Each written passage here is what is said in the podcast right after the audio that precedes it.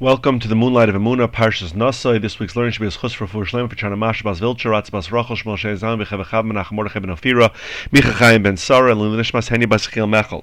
So we have an action-packed Parsha. This week's Parsha opens with the uh, finishing the Avodah of the Levium, carrying the Mishkan, it talks about the Soita, it talks about the Nazir, we have Birchas Kehanim, we have the Karbonis of the Nisim, and a few other uh, topics are sprinkled in there. But I want to focus for those who uh, recently finished Soita in Daf Yomi.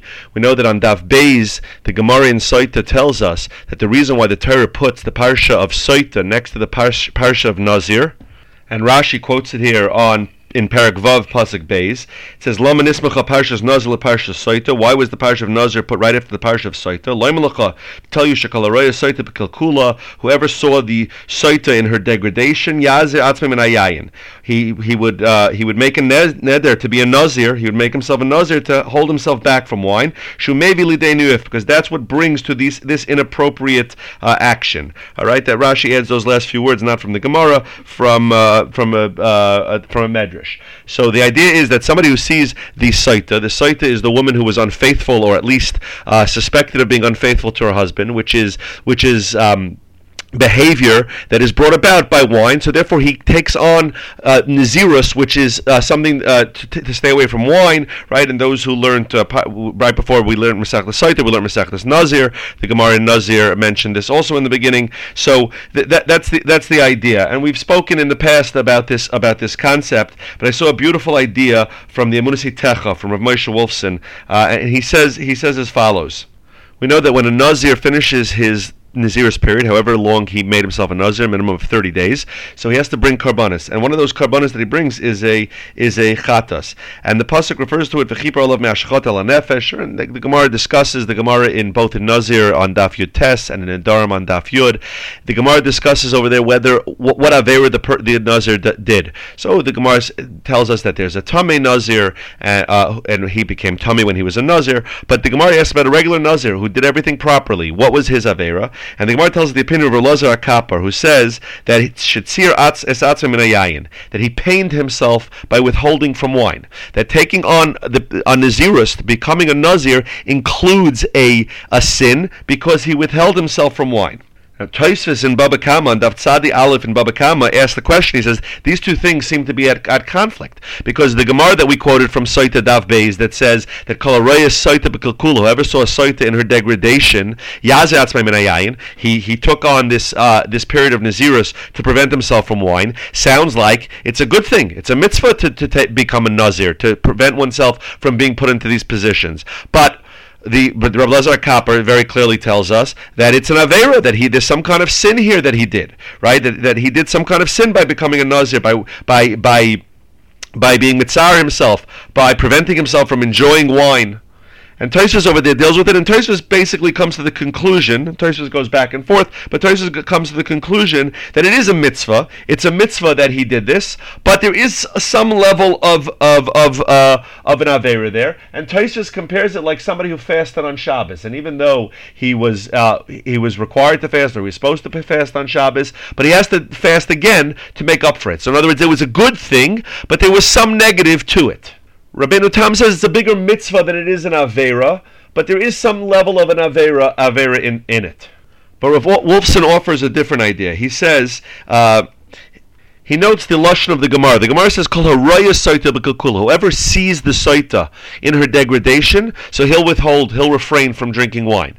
And the question he asks, the first question he asks is, why does he have to see the saita in her degradation? The Torah tells us we already know that uh, the what the saita does or was suspected of doing is something negative, right? Being unfaithful to her husband, and we know that it's caused by wine. The Torah tells us all these things. So why do I have to see it? Why not the fact that that I know this? Why shouldn't I? refrain from wine before I see the Saita? Why do I have to get to the point of seeing the Saita in this kind of uh, predicament in order to, to decide that I have to withhold from wine? I read the story of the Saita, and this week in, in Shul, we'll hear the, the story of the Saita being read. I should say right away, oh, I'm going to refrain from wine.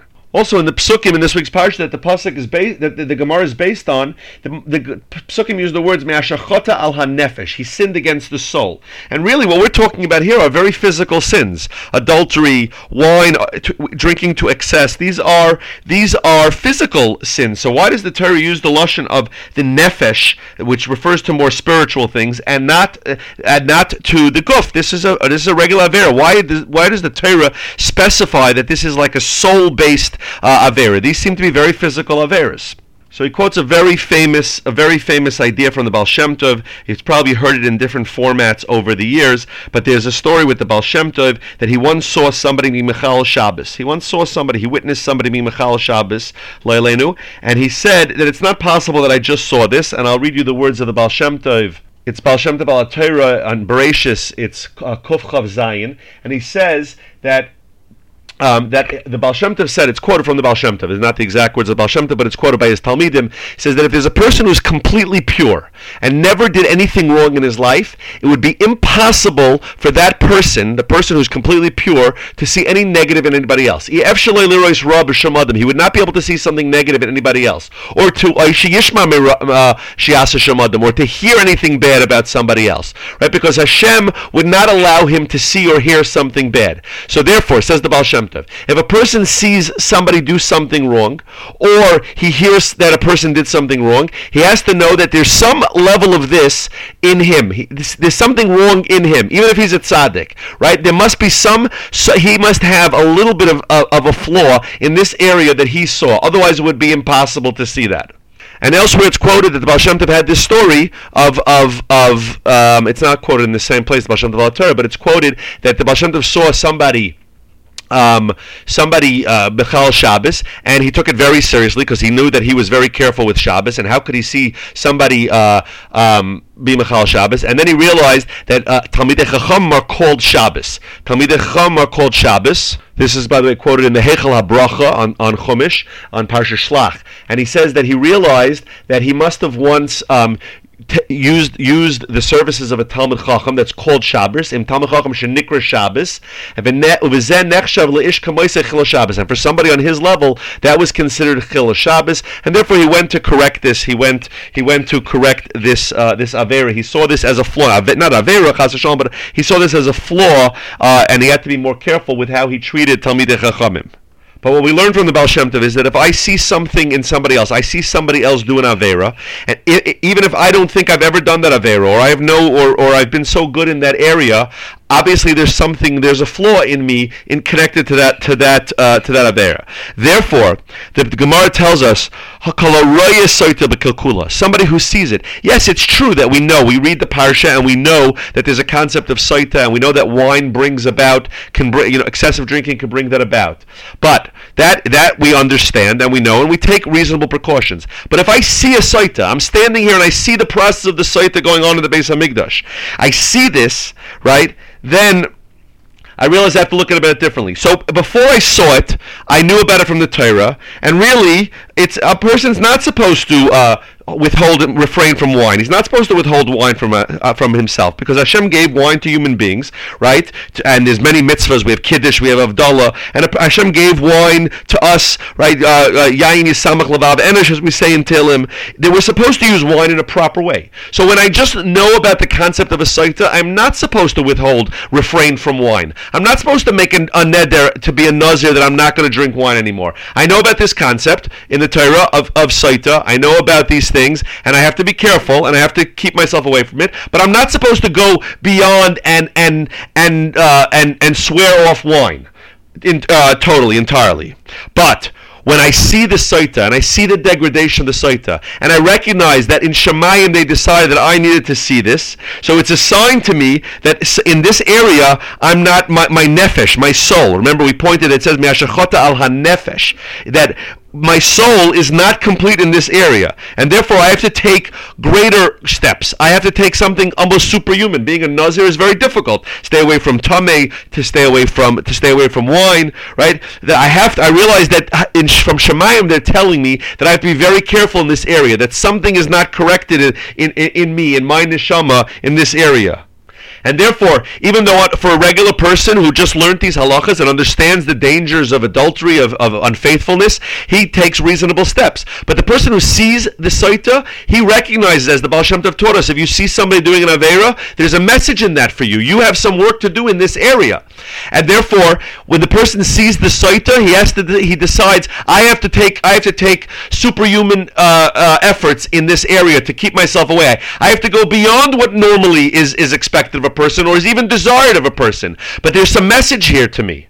And that's why the Pasuk says, explains Rav Wolfson, ala nefesh, because this is not just, you're right, these are physical averis, adultery, uh, wine, these are the excessive drinking, these are these are physical averis. But this is a sign that there's something wrong in your neshama, right? That you're being told that in your neshama there's a certain uh, draw to these things, that there's something, there's a flaw here that you have to work on, right? And and and says Rav Wolfson, that's the Avera that Rav Elazar HaKapor was talking about.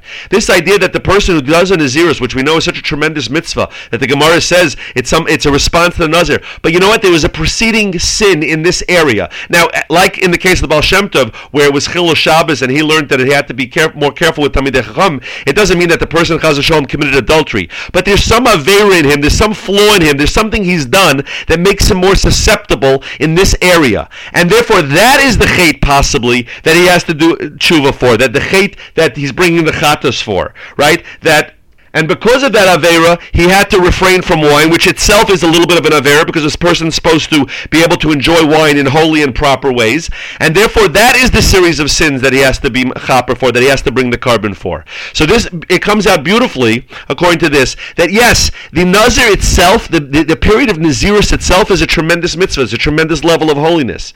But, what preceded that was the person who saw the Saita and realized that there was some kind of hate inside of him, something he had done wrong, something that was that was flawed flawed in him, and therefore he had to now refrain from even the, the proper uses of wine. That includes a sin, and that's why it it specifically is haraya Saita b'kalkula. If he sees this, it's a message from Shemayim. And the truth is, there's a message for us, for all of us in this, that very often we see negatives in other people. We see something that we look and we look down on, and we and we we feel like making fun of them. Hopefully, we don't, but we feel like making fun of them, or we feel a superiority complex. It's very important to remember this message of the of the of the Baal Shem Tov, that if we're seeing something negative in somebody else, there's some there's some message there from Shemayim. Shemayim is telling us it may not be exactly the way that person did the Avera, like the case of Baal Shem Tov. He wasn't Michal Shabbos, but he realized by thinking about it, what else is this connected to, and what else do I need to fix in my in my, in my life? But and if a person lives that way, it's almost he's getting it's it's almost like he's getting baskos, not